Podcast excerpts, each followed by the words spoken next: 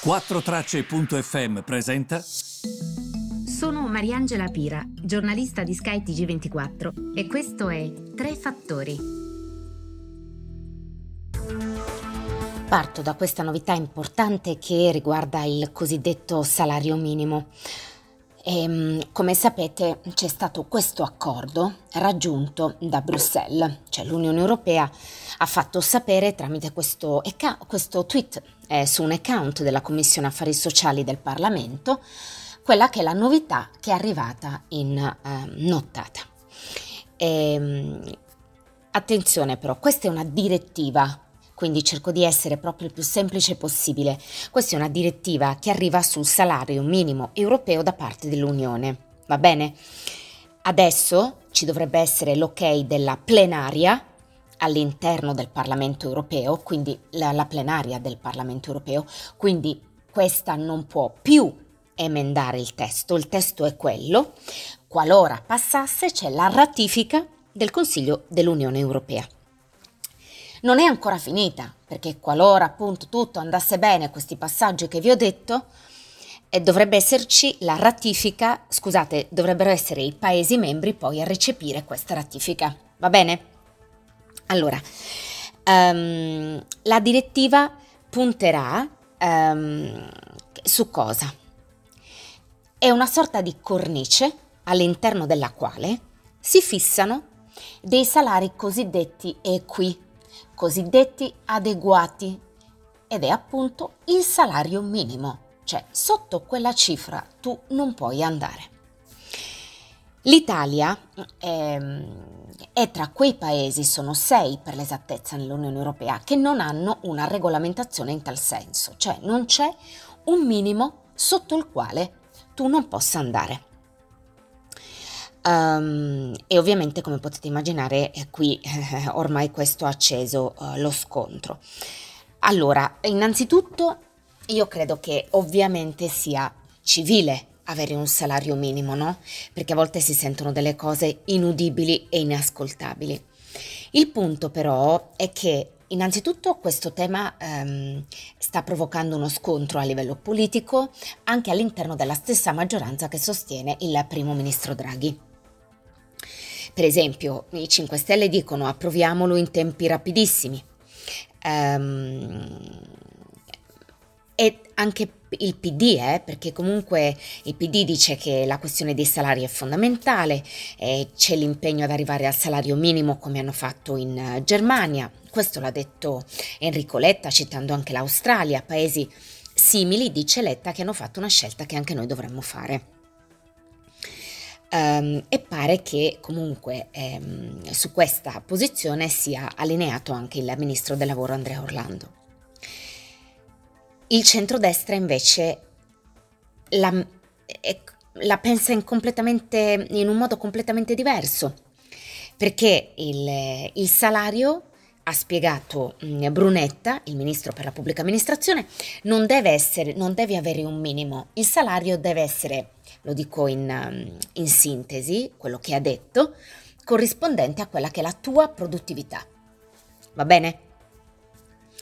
Eh, Salvini devo dire che comunque è stato meno eh, perentorio, in ogni, co- in ogni caso si profila un nuovo scontro, anche perché il salario può essere alla fine la direttiva sul salario minimo recepita dai paesi, però alla fine si tratta anche di quello che devono fare le singole aziende ok? E allora parliamo di questo. Cosa ha detto colui che per eccellenza rappresenta le aziende in Italia, cioè il presidente di Confindustria, Carlo Bonomi? Ha detto che questo non è un tema di Confindustria, che un salario minimo di 9 euro all'ora non tocca i contratti di Confindustria perché i nostri contratti dice sono tutti superiori.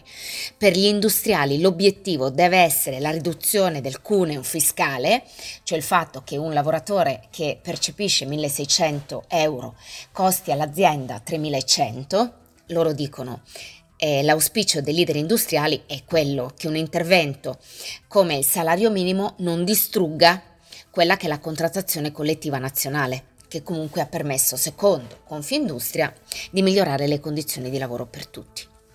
Come potete capire, non è proprio una questione, eh, non è una questione semplice, perché va a toccare tutte quelle realtà che probabilmente eh, il salario minimo non lo danno e invece secondo quello che è il parere di Bonomi lui dice noi Confindustriali il salario minimo a voglia se lo diamo. Quindi ehm, non è una questione semplice perché noi siamo una realtà costituita da tutto un sottobosco eh, dove alcuni magari queste cose le fanno già, altri invece proprio non le fanno e di fatto però la cosa certa è che noi per legge non abbiamo una regolamentazione che regoli questa cosa, quindi è giusto anche averla. E questo. Il secondo invece punto di cui voglio parlare oltre sempre alla questione ucraina e inflazione, questa settimana arriverà il dato sull'inflazione americana e come potete immaginare è il dato più atteso dal mercato perché qualora fosse molto più elevata rispetto al mese scorso, altro che picco, il picco non è stato raggiunto proprio per niente. Ma io vi voglio parlare ehm, del fatto che la Banca Centrale Europea, secondo quanto scrive il Financial Times, potrebbe di fatto agire sugli spread. Che cosa vuol dire? E lo chiamano backstop. Um, e questo backstop è importante. Um, chiamiamolo um, cosa significa backstop? Vuol dire sostanzialmente che tu in qualche modo vuoi contenere gli spread. Esempio, noi paesi altamente indebitato, ehm, si fa capire che comunque in qualche modo abbiamo difficoltà a vendere i nostri titoli di Stato, che cosa accade? Accade sostanzialmente che la Banca Centrale Europea, se vede che lo spread sale, può contenerlo. Questo in sintesi è il backstop. Ehm, allora, il Financial Times dice che si sta ragionando su questo, non ci sono ovviamente notizie ufficiali, no? Relativamente a questo, se non che um, venne auspicato il 10 maggio scorso né il Sole 24 Ore da Guido Crosetto, questa cosa. Questo sarebbe molto importante ovviamente. Certo che però è importante per noi indebitati. Voi immaginate un paese come la Germania, per eccellenza bene rifugio con i suoi titoli di Stato per gli investitori, se tu contieni gli spread e in qualche modo chi ne beneficia dello spread perché comunque sei sempre in una posizione eh, di paese sostanzialmente ehm, bene rifugio per eccellenza, sei un paese prodigio perché comunque non hai un debito, eh, sei ritenuto un paese credibile, se la BCE mette mano agli spread non lasci al mercato la parola, sei tu che la parola ce l'hai.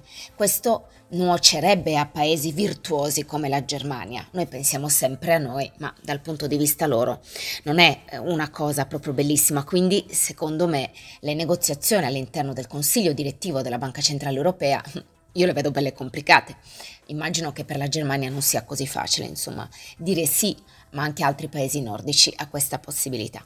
Quindi questo è quello che accade in questo momento al mercato e mm, insomma dobbiamo monitorare anche ovviamente eh, quello che accade sul fronte azionario perché eh, l'andamento delle stime sull'azionario da parte degli analisti sta un po' cambiando, cioè gli analisti stanno tagliando le stime eh, di prezzo utile ma non quelle di utile per azione o dei margini. Che cosa significa questo? Significa che il calo di quello che è il rapporto stimato tra prezzo del titolo in borsa e utili, che è utilizzato per valutare se il tuo titolo è caro o meno, perché se il tuo prezzo vale tantissimo rispetto ai tuoi utili, sei caro, se no, no, giusto? È stato dovuto soprattutto ad un effetto del um, prezzo in calo in generale, perché i titoli sono calati con i listini, più che a revisione degli utili e dei margini. Il mercato azionario però si sta portando avanti e sta anticipando probabilmente gli analisti, i cui tagli dovrebbero arrivare in estate. Quindi bisogna fare attenzione al mercato dell'azionario perché è come se gli analisti invece adesso al di là dei cali dei prezzi dei borsa dovuti ad altro, conflitto in Ucraina, preoccupazione per inflazione, adesso gli analisti invece potrebbero tagliare le stime rispetto agli utili delle aziende e questo potrebbe arrivare sotto i colpi dei prossimi annunci durante la stagione delle trimestrali americane che inizia da metà luglio e che probabilmente non porterà notizie così serene. Giugno potrebbe essere un mese di transizione eh, potrebbe chiudere in positivo sul mercato azionario, lo stiamo vedendo anche da alcuni movimenti di borsa, lo avete visto, no? sono molto diversi rispetto ai mesi di maggio. Gli analisti parlano anche di ribilanciamenti di portafoglio. Um, secondo JP Morgan sono circa 200 miliardi, pensate, di dollari di ribilanciamenti nel portafoglio a fine trimestre da parte dei fondi sovrani e dei fondi pensione. Um, quindi sono soggetti che devono acquistare in qualche modo azionario per fare rabbocco. Cioè il calo prezzi nel corso del trimestre ha fatto scendere la percentuale di azionario nel portafoglio. Adesso lo rimettono comprando a fine trimestre, approfittando anche di questi di questo andamento di borsa. Questo è un po' quello che accade, io vi ringrazio per avermi seguito e vi ritrovo al prossimo podcast per parlare del dato sull'inflazione.